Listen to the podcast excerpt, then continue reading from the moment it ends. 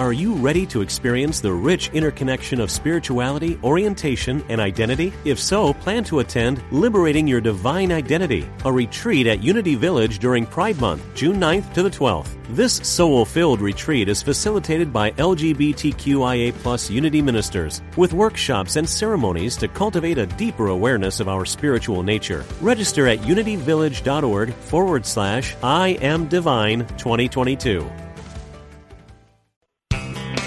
To join the show, use the live chat window or call now 888 55 Unity. That's 888 558 6489.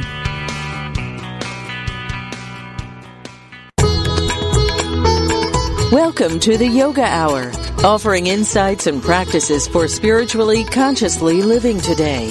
Here's your host, Yogacharya, Ellen Grace O'Brien. Good morning and welcome to the Yoga Hour. Good morning and welcome to the Yoga Hour, a time to open our hearts and minds to the infinite. I'm Dr. Laurel Trujillo, co-host of the Yoga Hour. Today we'll be talking about yoga in its broadest sense.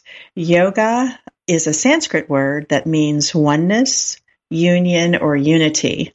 And really has a much broader meaning beyond perhaps the way some people think of it as a system of exercise or stretching, but it really has to do with uh, philosophy and practice for spiritually conscious, fulfilled living in today's world. Our topic today is finding the power within. We're going to be talking about practices that help open the heart, enlighten consciousness, dissolve wounds, and secure lasting peace. And all this can happen through establishing a connection with the consciousness of unity. Um, we have a wonderful person to discuss this with today. James O'Dea is an activist, mystic, and author of several books, including The Conscious Activist Cultivating Peace and most recently, Soul Awakening Practice, which is the book we're going to be discussing today. James is a former president of the Institute of Noetic Sciences, Washington office director of Amnesty International, and CEO of the Seva Foundation. He has taught peace building in over 30 countries and has conducted frontline social healing dialogues around the world. James is a member of the Evolutionary Leaders Group and on the advisory board of the Peace Alliance and Cosmos Journal. You can find out more about his work at james.o'day.com. Before we begin our dialogue with James O'Dea, let's begin with a moment of meditation. Let's put into practice the yoga that we have been talking about. Let's take this yoga moment. Oh.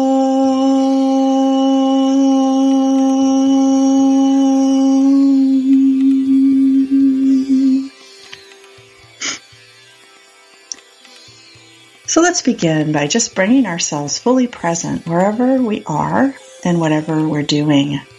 Feel where your body is in space, whatever you're doing, whether you're walking, driving, sitting. Just feel your body wherever it's touching the ground or chair or support. And then just notice as we bring our attention to our breathing and take a fully conscious breath. Just noticing as we inhale and exhale. Feeling the parts of our body that move as we inhale, perhaps our ribs, our belly, and then exhale. And noticing the natural flow of the breath, not trying to change it, just watching as we breathe in and breathe out. Feeling the cool air as it enters the nostrils and the warm air as it flows out. Each inhale, we can dive within. And each exhale, we can relax.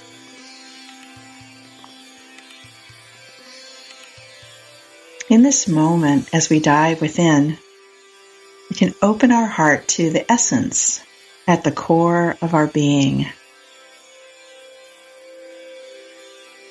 This essence, this divine connection is called by many names and is the support and substance of all that is.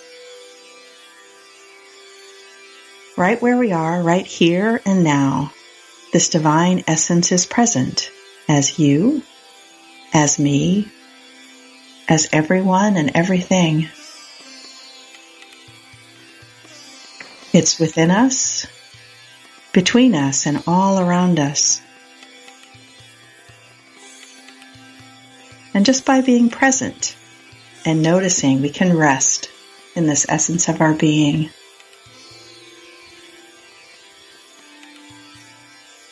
We may notice thoughts or feelings as they arise and realize that we can watch them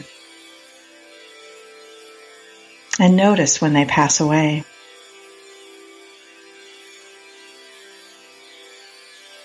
We touch our essential nature beyond words and thoughts, beyond all change, beyond sensation, pure existence being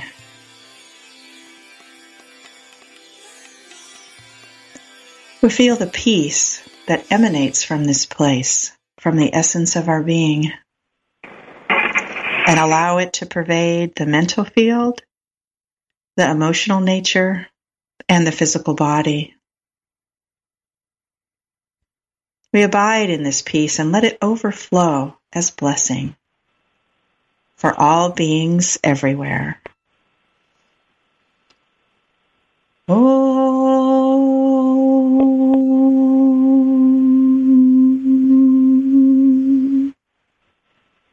James O'Dea. Are Hello. Good to be with you, Laura. Oh, wonderful. Welcome back to the Yoga Hour. I know you have been on the Yoga Hour in the past, and I'm really delighted that you could join me today to discuss your new book, Soul, Soul Awakening Practice Prayer, Contemplation, and Action. So, what inspired you to write this book at this time? Let me just say I got uh, wonderful news yesterday that the Soul Awakening practice has been awarded the Nautilus Book Award. Oh, as, congratulations! As their top category of spiritual gift book. Oh, great! What a lovely, what a lovely idea. yeah. Uh, giving this book to someone as a gift that would be great. So, what inspired you to write the book? It was really that sense of how to get a synthesis of the knowledge that I've gained in peacemaking, in spiritual mystical pursuit, in consciousness work that I did at Institute of Noetic Sciences, the power of prayer contemplation and action and have not just a kind of intellectual book, but a deep contemplative practice book that would take people into that map. And I think it's so important to have some overarching map that helps unify and put together the strands of knowledge and experience.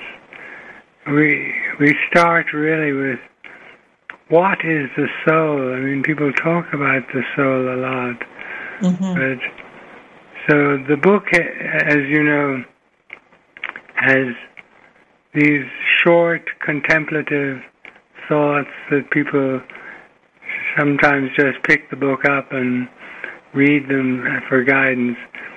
But each section also has a short essay by a leading thought leader. And it's based on a prayer that came to me that I, would like to just share with you now, Laurel, if I might. Oh, that would be wonderful. I was I wanted to hear it definitely as part of the program. Why not now? Go ahead. Great. So the prayer is repeated four times.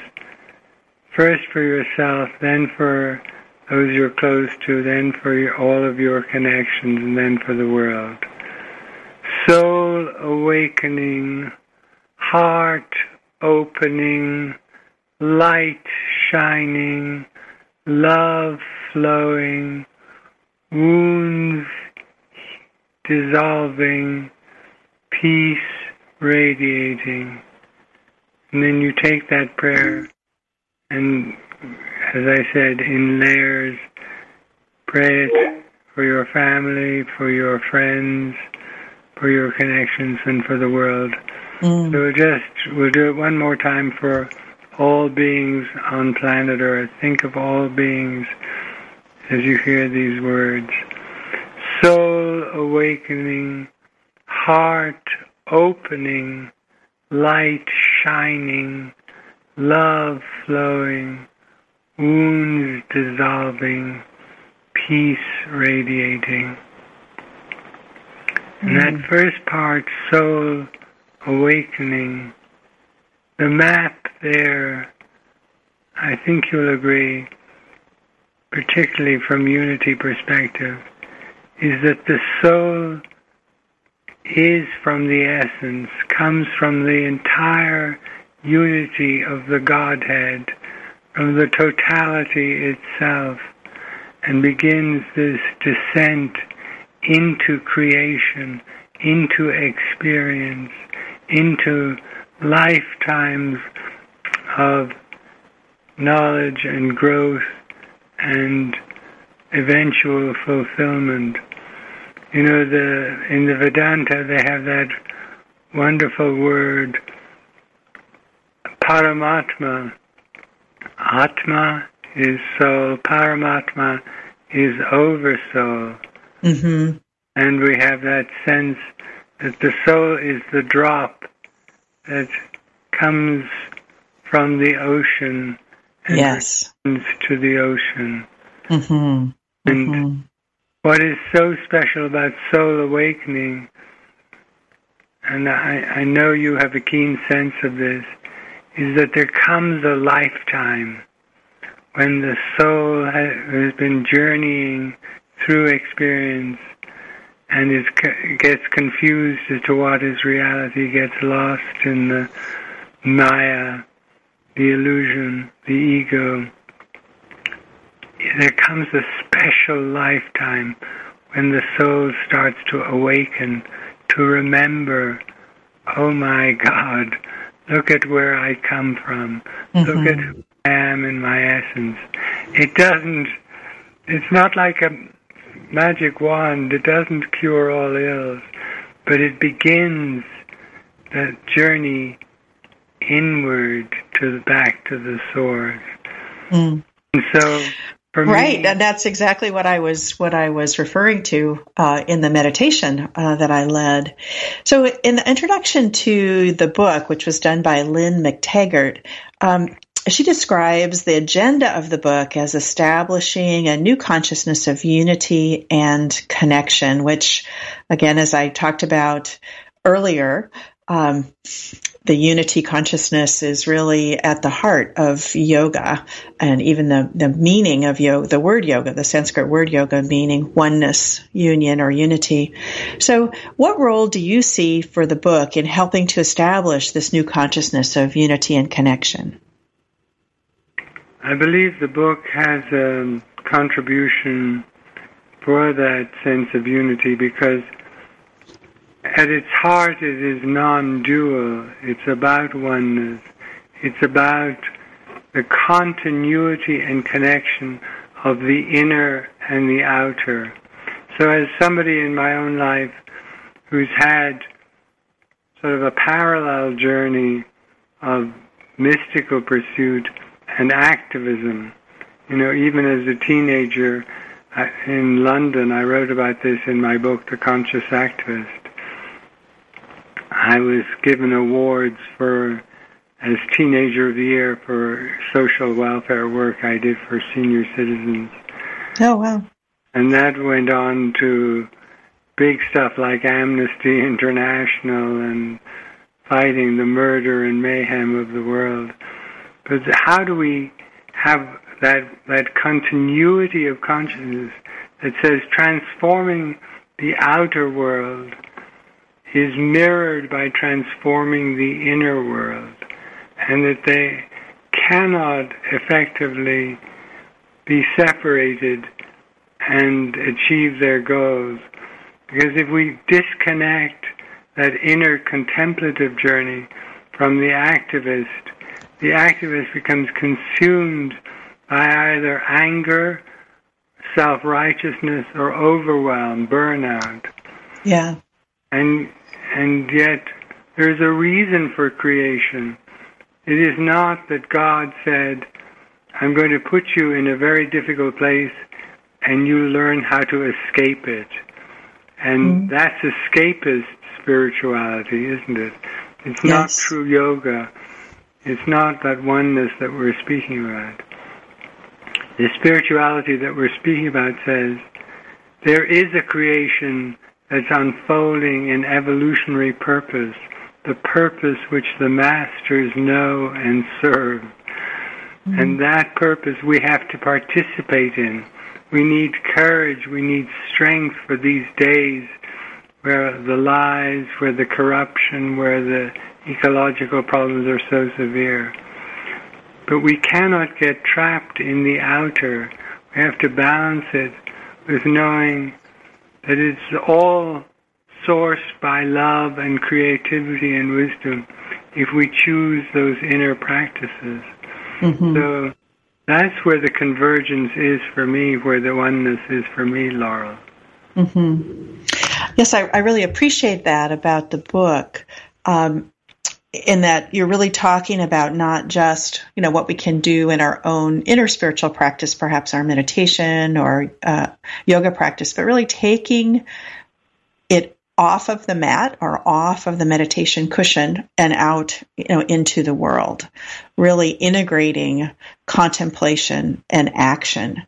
So what what does that look like? What does an integration of contemplation and action look like in daily life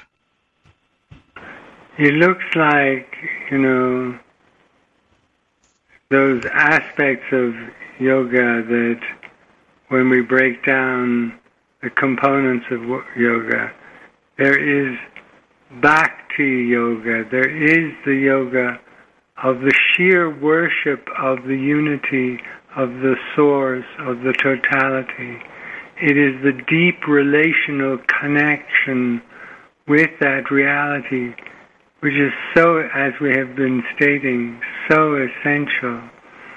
And then there is the karma yoga, which is the yoga of action, of service, of really harmonizing and creating human unity out of selfless service.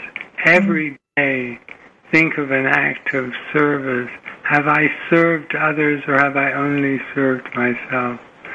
And then in yoga too, there is Jnana Yoga, which is the yoga of the mental planes, of the unifying principles of higher mind, and you know the purification of consciousness itself, of learning, of study, of acquiring knowledge and acquiring that gnosis, which is the knowledge and it's the mind and the heart blended together that gives us that access to the higher reason and higher mind.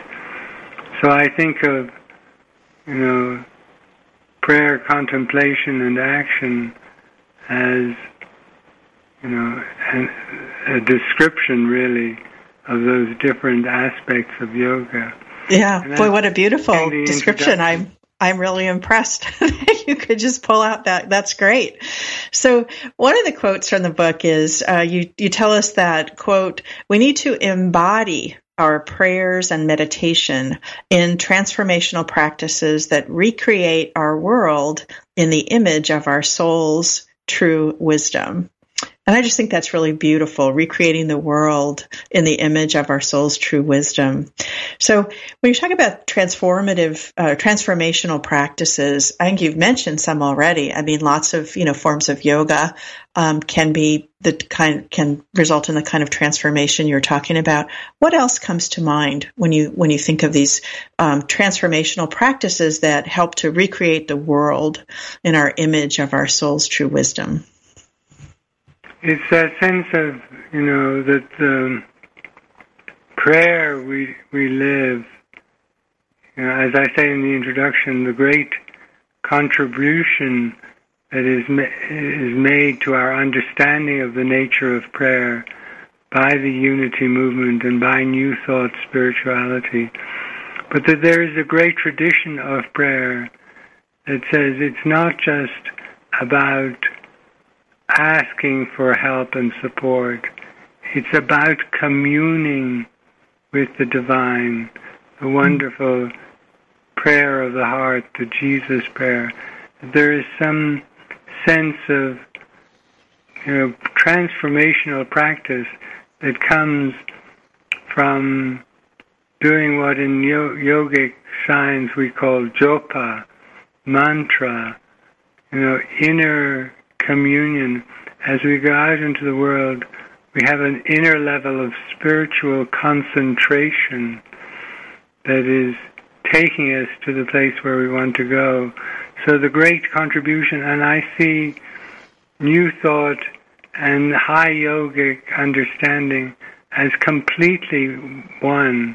Mm-hmm. It's not about you know begging the Lord for help but it's it's relational, it's internal, it's communing, it's going to that place where the revelation exists, where we live with the vision.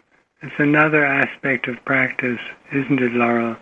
Mm-hmm. Visioning, you know, being led by vision, seeing the world transform, knowing that the whole destiny of humankind is to go through these terrible levels of suffering. And as somebody who worked as director of the Washington office of Amnesty International for 10 years, I can tell you, as you might expect, the stories of incredible levels of human suffering. And mm. yet it's not in vain. It is part of our journey that we can move out of that level of atrocious suffering through the contemplative and prayer practice of living in the vision of our own transformation. Mm-hmm. And we know from science and how the brain works and how the neurological paths work that what we give our attention to is what we become, is what our body responds to. Our whole body rewires around our vision. Mm. That was just really, really beautifully, beautifully said. So, um, I'm happy that we're talking about prayer itself because this is a prayer, as you, you know, you said it, and we'll have you say it again in a bit. But there are a lot of people who, you know, struggle with this idea of prayer, and, and perhaps it's because it came to them in a religious tradition that they no longer feel comfortable practicing, or maybe they're sort of stuck in the idea that that the only method of prayer is to is is the one you mentioned, supplication, asking God for a specific, you know, outcome. Um, so, what do you say when you encounter, you know, that uh, people who have sort of a resistance to prayer, and how does your inclusion of these, you know, uh, perspectives that you just mentioned, new thought, positive psychology, neuroscience, how does that help us to open this area of prayer?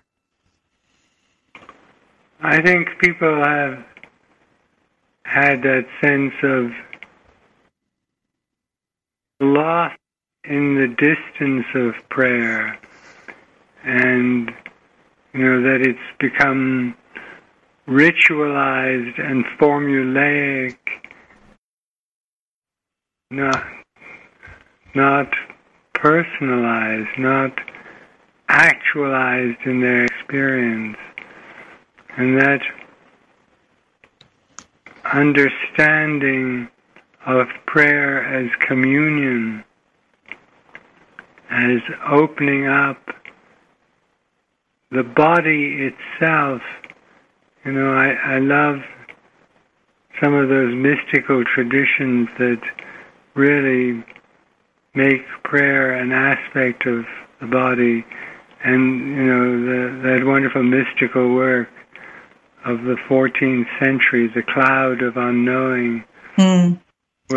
So I'm going to have to ask you to just hold that thought because we've come to the break. Uh, you're listening to the Yoga Hour with special guest James O'Dea. He's a former president of the Institute of Noetic Sciences, Washington office director of Amnesty International, and also the author of the book we're discussing today, Soul Awakening Practice.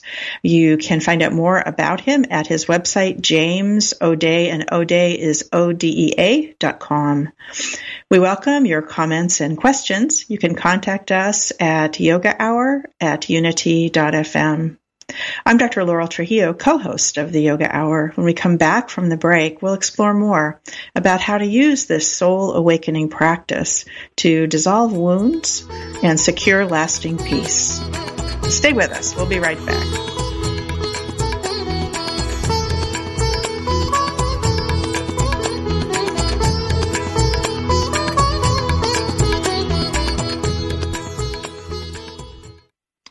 Welcome back to the Yoga Hour. I'm Dr. Laurel Trujillo, co-host of the Yoga Hour, and my guest today is James O'D, which I have been mispronouncing, and I apologize. Uh, James, you were just telling me that in Ireland, um, that's that's how it's pronounced O'D, but often in America, people mispronounce it as O'Day. So I'm sorry that I fell into that trap. No problem. so uh, James has taught peace building in over 30 countries, and again is the author of the book we're talking about today, Soul Awakening Practice. So James, we we had you um, actually recite the Soul Awakening prayer a couple of times in the beginning, and I'd like to open the segment by repeating it again before we talk about it further. So would you mind um, going ahead and and repeating it again? And um, and I think the information about how you use it, I think, is also very helpful. So go ahead. So here it is. Soul awakening, heart opening, light shining, love flowing, wounds dissolving, peace radiating. And as it directs you in the book, you can repeat this prayer four times. The first time, the soul awakening, you're really focusing on your own soul awakening and your own heart opening, etc. And the second time, it's beautiful to, to do it in a small prayer group or a family group or with your beloved or cl- close in. And then the soul awakening is your awakening together. And the third time, visualize all of those connections of family, friends, colleagues, and the whole soul opening, heart opening, light shining in that from that perspective. And then finally, visualize the whole planet Earth, the soul awakening, heart opening, light shining, love flowing, wounds dissolving, peace radiating across the planet, our destiny to finally come to that place, to bring our consciousness into that healing vision of the whole movement of the entire soul of humanity finally awakening and revealing the divine plan. Mm, oh, it's just really, really beautiful. So tell us a bit more about how you developed this prayer practice. I think you said that it, it came to you. It really came, yes, very complete. There was only one element that, I mean, the words just dropped in one day in my own prayerful contemplative practice. And then everything was very clear except wounds. And it was a sort of combination of should it be wounds healing or wounds dissolving? And then the answer came back no, it should be dissolving. The wounds dissolve. And if we look at each element of the prayer, we've talked about soul awakening, that Atma Paramatma element of the soul as the seed of the divine, and the heart too. You know, I say on my website, you often think that your heart is your own, but I'm going to ask you today the next person you see, ask them, How is our heart today? Mm-hmm. How is our heart? We share the heart. Mm-hmm. You know, we share a universal heart. We share a very, very, very big heart. In the Quran, you know, it says, universes cannot contain me, but I am contained in the heart of the beloved who loves me.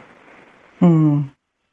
The heart itself is the center, it's the uniter, it's the organ of integration. And so I encourage you, and it's a wonder, I've had wonderful feedback from people. How is our heart today? Mm. Yeah, there's a prayer at at uh, that that we say at uh, Center for Spiritual Enlightenment, and um, in it one line uh, says something about our life, and some people instead say our lives. But when you look at the prayer, it's written down. No, it's our life. Mm-hmm. You know, hmm. our our one life. You know, so it's a, it's the same thing. That's a that's beautiful practice. So how do you see this practice, this individual, you know, prayer practice, and then people taking that, you know, out into the world with in various ways? How, how do you see that transfer transforming? And I think, in particular, what's amazing to me is I know you have experienced violence and you have experienced so many places of um, you know where the fabric of society has really been torn you know places that have been you know war torn nations and you know neighbor against neighbor family member even potentially against family member. And you've you know through your work with amnesty international i think you've really encouraged this deep listening you know practice and movement toward wholeness. So how do you hope that this new book this new practice will add to that? It's been so heartening for me to see how many people and groups are using it as a daily practice. And, and there are several unity groups that have contacted me and, and said, you know, they, they work with the practice.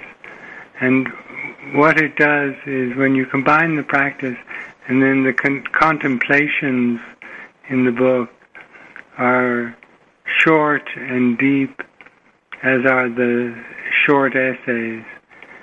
They they help you shift in some important ways.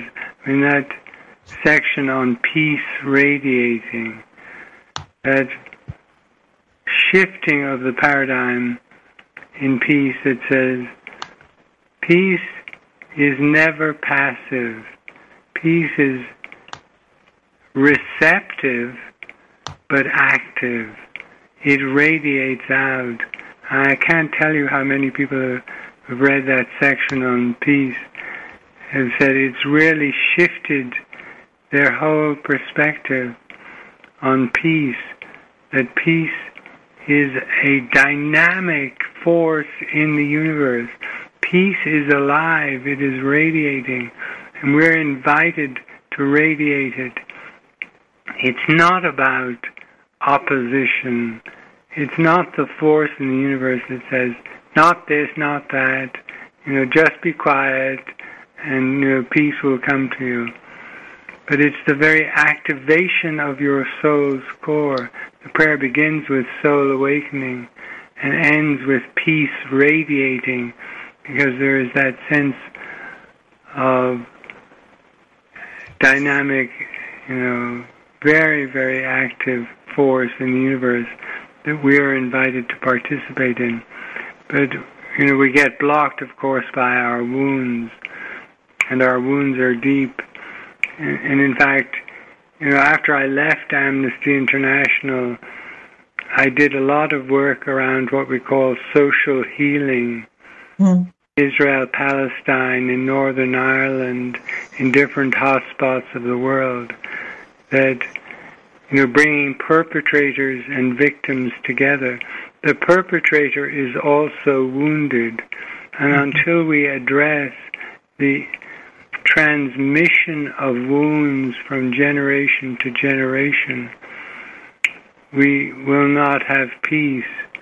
And those wounds dissolve this powerful sense of actually the, the power they have over us dissolves when we come together in dialogue to seek understanding, when we come with forgiveness, when we come in the spirit of unconditional love, there is so much that can be accomplished socially when we move, you know, towards that kind of unconditional love and radiant peace. Mm-hmm. So, as you mentioned in the book, uh, there's actually a section for each line of the of the uh, prayer, and so there's a section on, um, as you were mentioning, soul awakening, and uh, in the uh, commentary on on the section on love flowing, which was written by Kabir Helminski, um, he describes love as ultimately spiritual because love is profoundly related to the nature of reality itself. And he goes on to say to explore the nature of love is to come to understand its absolute importance for us in the fulfillment of a need. Its relationship with beauty, its power to awaken new perceptions, its transformative effect on us, and ultimately how it leads to the perception of truth itself. But I think is just really, really just beautiful the way he puts you know love in the center which of course is not a you know new concept at all. I mean it's in the center of many um, spiritual traditions really recognize this central you know role of love. Um, but despite all of this you know positivity that comes to us from practicing love we often struggle with love especially as it relates to those who are different from us and we see that every day, don't we, in, in the newspaper? So, so what stands in our way, you know, here? What, uh, what, you know, why is it that it's so difficult to get past the differences toward that unity consciousness we've been talking about?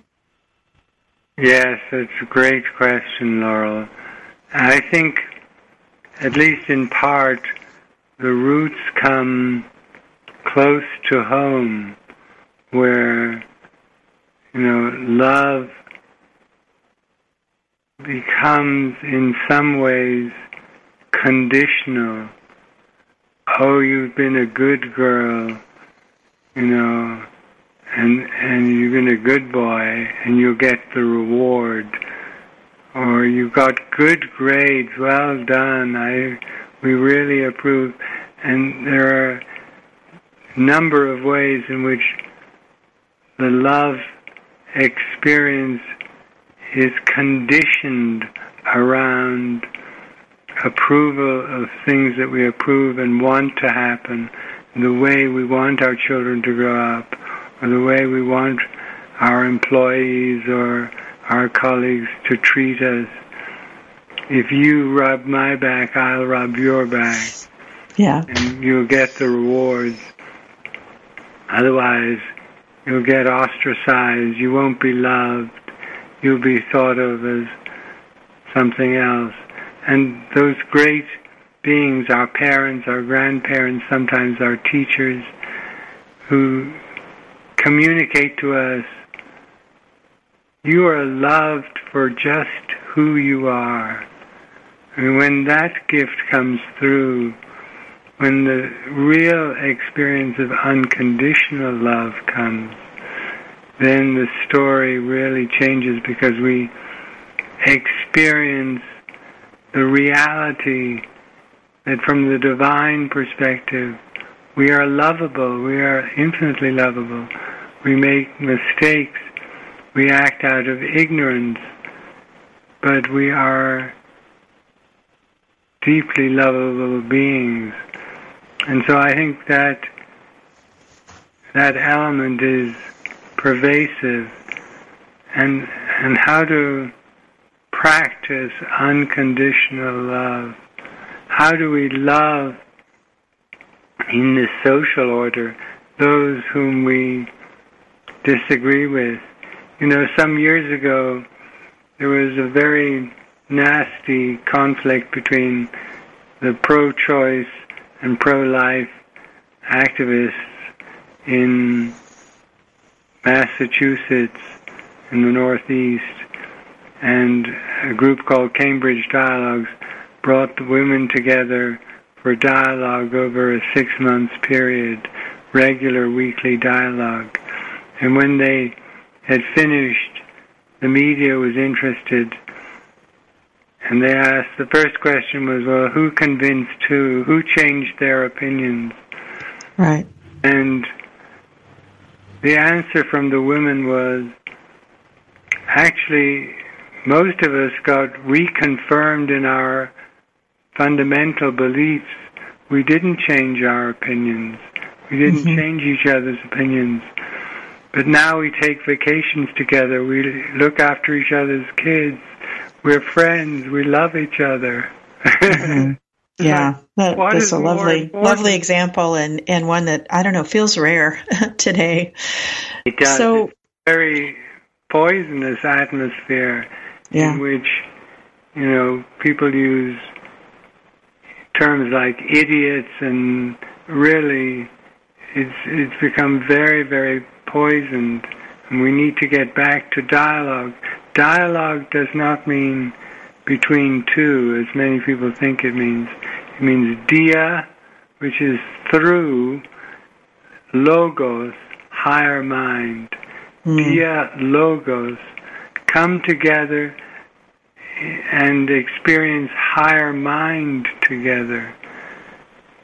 And I think that's what we need, dialogos. We need deep dialogue, the practice of dialogue to heal these social wounds. Yes, that um, was very well said. So we've touched a little bit on this, but I want to come back to it. Um, you were talking about dissolving wounds, and I, I, actually really like that. I like that. I, I think it is more um, striking than healing wounds, which are which is good. But I love the idea of dissolving them. So uh, in the book, you talk about uh, the power of forgiveness to dissolve wounds. And I'll, I'll, read a brief quote here. Forgiveness has the power to dissolve wounds. It is the bridge to reconciliation and new life. It releases attachment to being the injured party. Forgiveness refuses to be dominated by perpetual resentment. So, obviously, we see many, many both individual and communal wor- wounds around the world. So, how do we get to this forgiveness, both individually and communally? I think the core of the answer to that question is when we realize that living in unforgiveness is a state of living with a kind of toxic element in one's psyche I one of my teachers, and there are many in the forgiveness work, was Everett Worthington, who is actually a professor teaching forgiveness for married couples, even in the divorce process, how to divorce but with love and forgiveness. And one day he came home and found his mother brutally beaten to death in their home in Virginia. Oh, wow. And he had to take the experience of forgiveness of the murderer to another level. And he said, I realized I just could not live with the toxic sense of hatred and anger and resentment, and that would eat away at my own peace of mind. So, you know, also in South Africa, I I met people who really practice forgiveness, or a boy in Northern Ireland where the British soldier sent a, a rubber bullet right into his face at close point, and he, as a ten-year-old, he was blinded, Mm.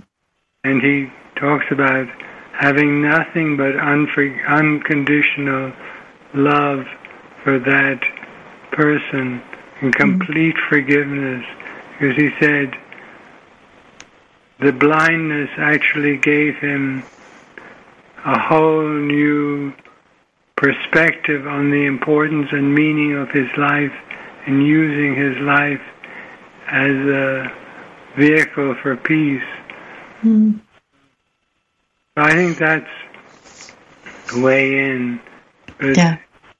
And as you is- as you're pointing out, really the practice of forgiveness has so much more to do with us than it does necessarily with the other person. You know, as this, you've mentioned the, you know, in the first case, a gentleman who's um, had the murder of a relative, um, who when he said, "I couldn't live with that, I couldn't live with that level of anger and you know resentment," and so he was realizing how much it was impacting him not to forgive and what a positive thing it was for him to be able to move past that. So um, let's turn to the section on peace. Um, and perhaps you could share a story with us of how you've seen the soul awakening practice bring peace. Do you have a, a story about that? Uh, I don't have a story specifically about the book and the practice, except that it, it's been deeply significant for people. But I, I would say that that sense of where people have felt the insight is in that sense of the generativity and dynamic nature of peace, and that you know their prior concept was peace. I got a moment's peace. I can Yeah. sit and pray, or I can, you know, meditate, or I can do breathing exercises. I can get relieved of the stress, or that sense of peace is the antidote to a chaotic and stressful world. And seeing, in fact, then that peace is something you can carry out into the world. That peace is creative and generative. It's a force. It's a dynamic radi That's why we use the word radiating. mm-hmm. And when the prayer came to me, you know, it, it was very strong. It was like a sunrise, peace radiating. Mm, That sense beautiful. when you, when you shift into that sense of I am a bearer of peace, I bring peace to the world. It's not that I escape from the world through peace and find, you know, quiet of mind, which is also, you know, legitimate and real, but that other sense of being a bearer of peace is so empowering. It's you know, and there are so many people who are are incredible forces for peace on the earth. You know, there's this woman, Frances McEnany, in Northern Ireland. I oh, just to warn you, we only have about another minute, so go ahead. Uh, yes. I was doing a workshop there, and I asked her, How did you get involved in peace? She said, Well, I was shot in the streets one morning going to work, mm. and they thought I would die. And there was a bullet lodged next to my aorta, and they the surgeons told me they couldn't take it out. And so she's a woman who lives with a bullet next to her heart. She she survived, wow. but she actually has a bullet lodged right next to her heart. Mm. And she, you know, is extremely active in bringing Protestants and Catholics together in Northern mm. Ireland. Wow. Those well, with that, we've come to the end of the program. You've been listening to the Yoga Hour. It's been my pleasure to share this time with you. I'm Dr. Laurel Trujillo, co-host of the Yoga Hour. We have been discussing how we can establish a consciousness of unity and connection through soul awakening practice with our special guest, James O'Dea, activist, mystic, and the author of several books, including the one we've been talking about today, Soul Awakening Practice. You can find out more about his work at James O'Dea. That's his last name is O-D-E-A dot com. Thank you so much, James O'Dea, for joining us. Thank you, Laurel. Join us next week when Phil Goldberg, the author of a new biography, The Life of Yogananda, the story of the yogi who became the first modern guru. And Phil Goldberg will be joining Yogacharya Ellen Grace O'Brien to discuss the fascinating life of this extraordinary leader. Uh, for those of you living in the San Jose area, you can join Yogacharya and Phil Goldberg on May 13th at uh, 12:45 p.m. for a tribute to Yogananda special satsang.